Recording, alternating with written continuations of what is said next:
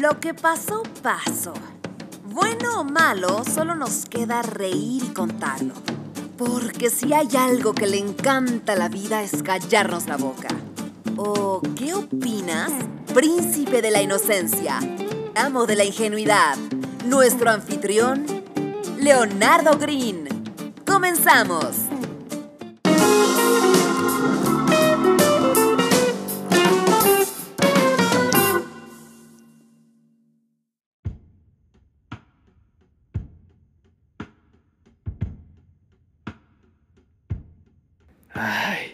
De verdad, yo no sé qué me pasa, que sigo confundiendo las fechas en las que se graban los capítulos y siempre voy un día atrasado en mi agenda. Bueno, ya estamos aquí, sean bienvenidos y prepárense porque este es un capítulo dedicado 100% a mujeres, enteramente construido para darle la madre a los hombres. ¿Por qué razón? ¿Por qué motivo? ¿Por qué chingados? Los caballeros ponen el cuerno. Y digo los caballeros porque como todo buen príncipe de la inocencia, no voy a decir nunca porque a la vida le encanta... Bueno, hasta la fecha no le he sido infiel a ninguna de mis parejas.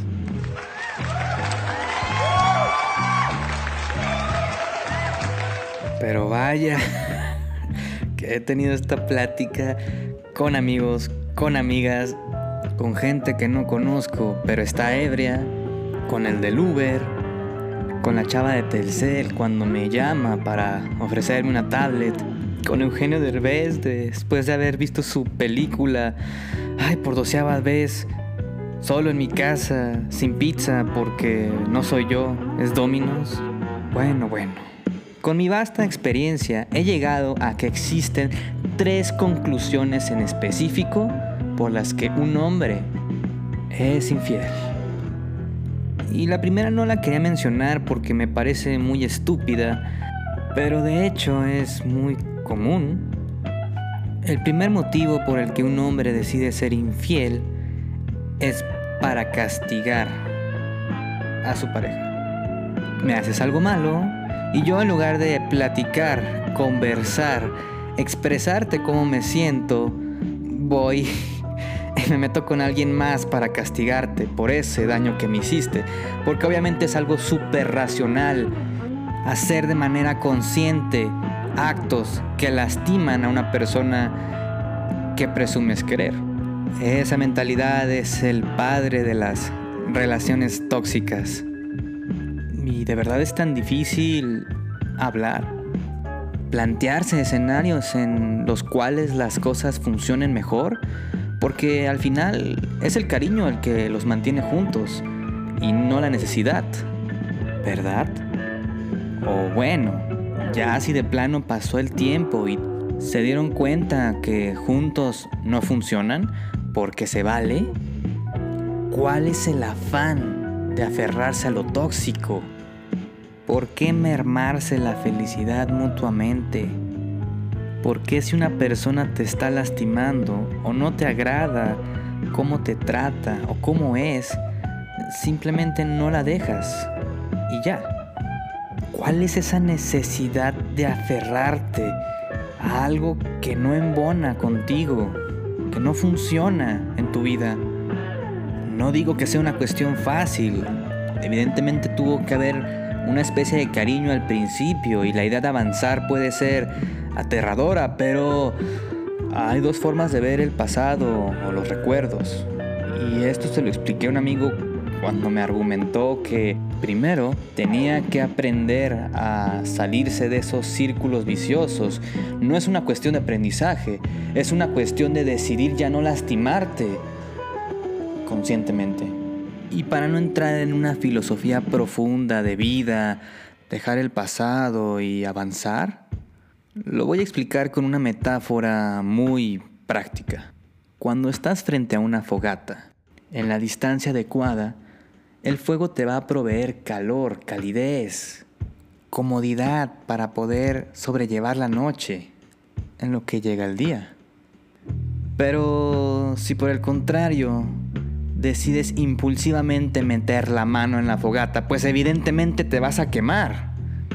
Díganme, si una persona que hace esto de manera consciente no busca lastimarse, así como tenemos un instinto racional o bien sentido común sobre el entorno que nos rodea, también poseemos un instinto emocional que nos da la conciencia para saber qué es aquello que nos lastima. Ya depende de nosotros si decidimos o no escucharlo, si decidimos mantenernos a distancia para disfrutar de calidez o meter la pinche manota. Pero ya no me voy a desviar más. Ese fue el primer motivo por el que un hombre es infiel.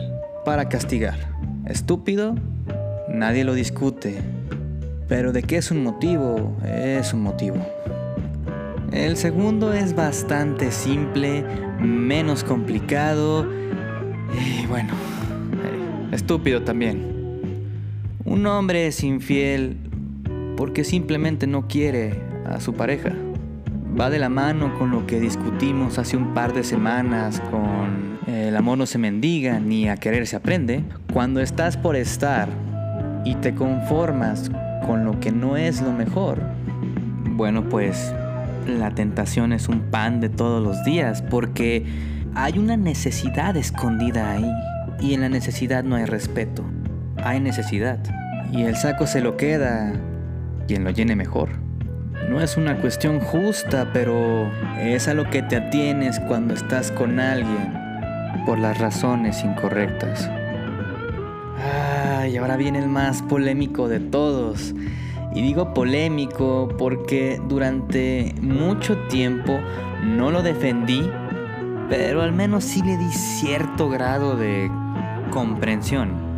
El tercer y último motivo por el que un hombre es infiel en pleno siglo XXI, 2019, cuna de la sociedad open mind, como dicen, es por el sexo. Y de verdad no tienen idea de la cantidad de amigos que tengo que han considerado la posibilidad de ser infieles o lo han sido a pesar de tener una pareja que quieren y de la que están enamorados. Porque a la hora de tener intimidad, bueno, es una tabla muerta. Y no hablo de que deba ser salvaje o una película porno, hablo de que debe existir una conexión, un grado de confianza en el que ya no se vean dos partes, sino una sola, disfrutando. Duro o suavecito, eso ya depende de cada relación. Pero deben de permitirse explorarse, disfrutarse, conocerse. Y antes de que salga el defensor del falso amor y diga que no es importante, lo es. Es natural, forma parte de nuestro instinto, va más allá de lo racional. Y qué envidia, porque en eso las mujeres nos llevan toda la ventaja, nos superan en inteligencia emocional, están dotadas por todas estas herramientas biológicas que les permiten captar aromas que para nosotros son invisibles y les ayudan a identificar al hombre perfecto, químicamente hablando. Pero bueno, aquí no es un blog de sexología, simplemente quiero dejar claro que es un tema importante. En una relación hay que cubrir todos los aspectos, emocional, físico, intelectual, empático, todos. Si uno falla, la relación pierde su equilibrio. Y bueno, ahí es donde se vuelve interesante encontrar maneras para redefinir el significado de equilibrio. Ahora, como dije al comienzo del tercer punto, antes le daba su grado de comprensión pero cada vez me es más común que me llegue un amigo que no tiene ni uno ni dos meses de relación. Llevan años. Y aún no existe la confianza para platicar del tema. Hay dos vertientes del por qué se da esto. Dos clases de hombres muy distintos, pero con el mismo problema. No decir las cosas. El primer caso es el del inexperto, el que no entendió que tenía que vivir su etapa de experimentar. Dulces 16, sabrosos 17 y letales 18. Épocas en las que sabías que era muy poco probable que una relación iba a ser eterna. Épocas sin seriedad, de experimentación y sobre todo vitales para conocerse, saber qué es lo que te gusta y qué no. Y ese es el problema del inexperto.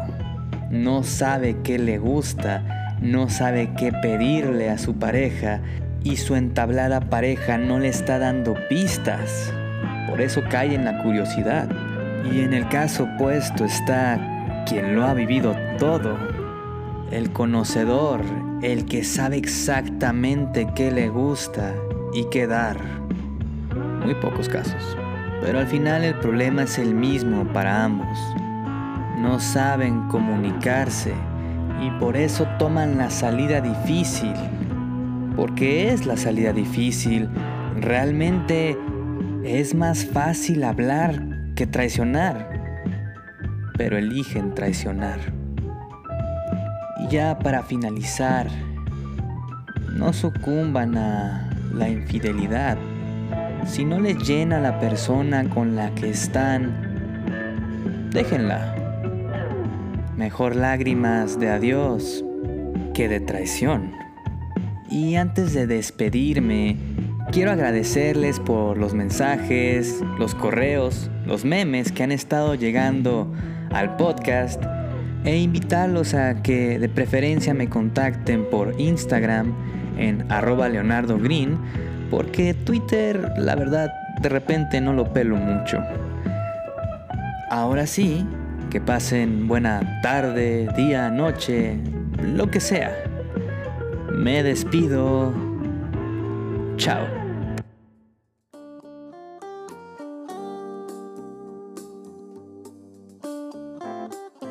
Es todo por hoy.